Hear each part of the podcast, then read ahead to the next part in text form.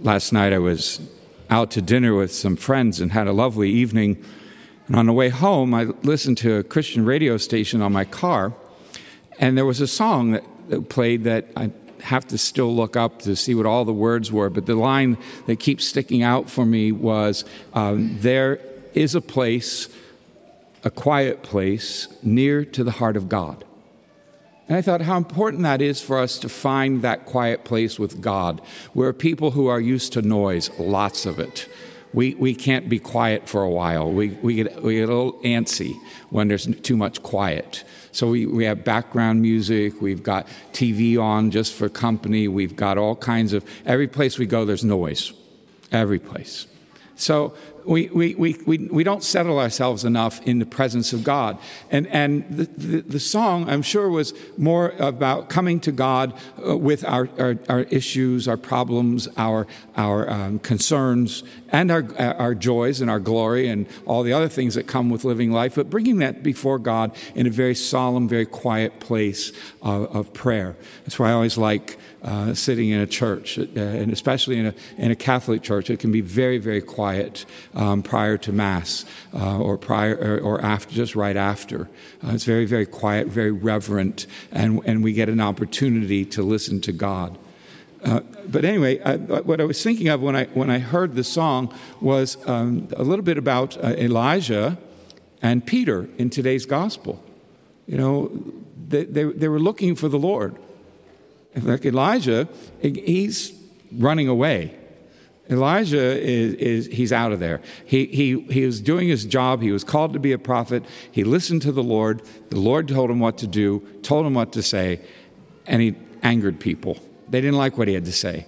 And so Jezebel puts a price on his head, and she says, I'll give you this much money if you just get rid of him.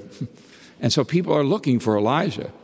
And what does Elijah do? The same thing Moses did not too long ago in the scriptures. He ran to the mountains. He went to hide. He went to get away from it all. Peter, the same thing. Peter says, okay, let's test you. If you think you're the Lord, then you tell me to walk on this water. And the Lord, one simple word, simply says, come. Peter gets out of the boat. He walks on the water, finds his frailty, starts to sink. Jesus reaches out his hand and saves Peter, brings him back to the boat. Now, why do I bring those two things together for us today? How many times do we feel like we need to run away? How many times do we feel like we need to just go find ourselves a cave and crawl in it and never come out again? We're afraid of people. They're mean to us. They hurt us. They say nasty things about us. They cause rumors. They disfame abase our good name. There are times when we feel like we need to run away because our health is deteriorating. We're having issues of aging. We're having issues with family. We're having issues with our finances. We have issues with politics. We have issues with the church. We just have issues everywhere. And we just want to run away sometimes and say, it's impossible to get through this.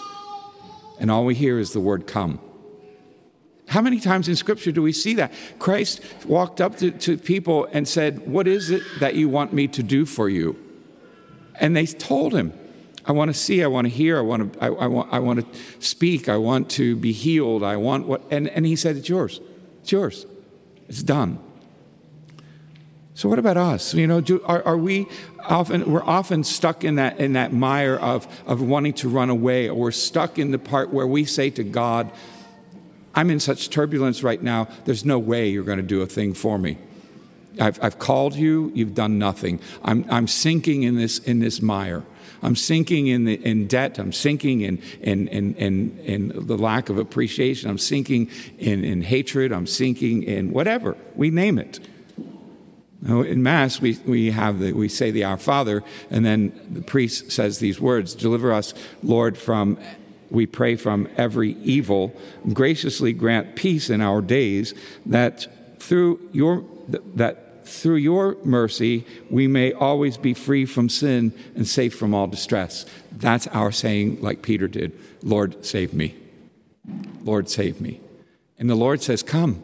Come. Where do we come? We come to the banquet of the Lord. We come to the source and summit of our life, the Eucharist. We come to the body and blood of Christ and we live again, because Christ says to us, if you eat my body and drink my blood, you will have life within you.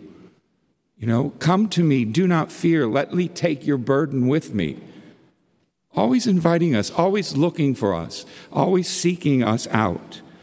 And so today we face our fears, we face our troubles and our tribulations, and we come before God. We come before God who in this quiet place, near to his heart, and we grasp his hand as he reaches out to us and says, come, heals us, and heals us from all our ills and our distress.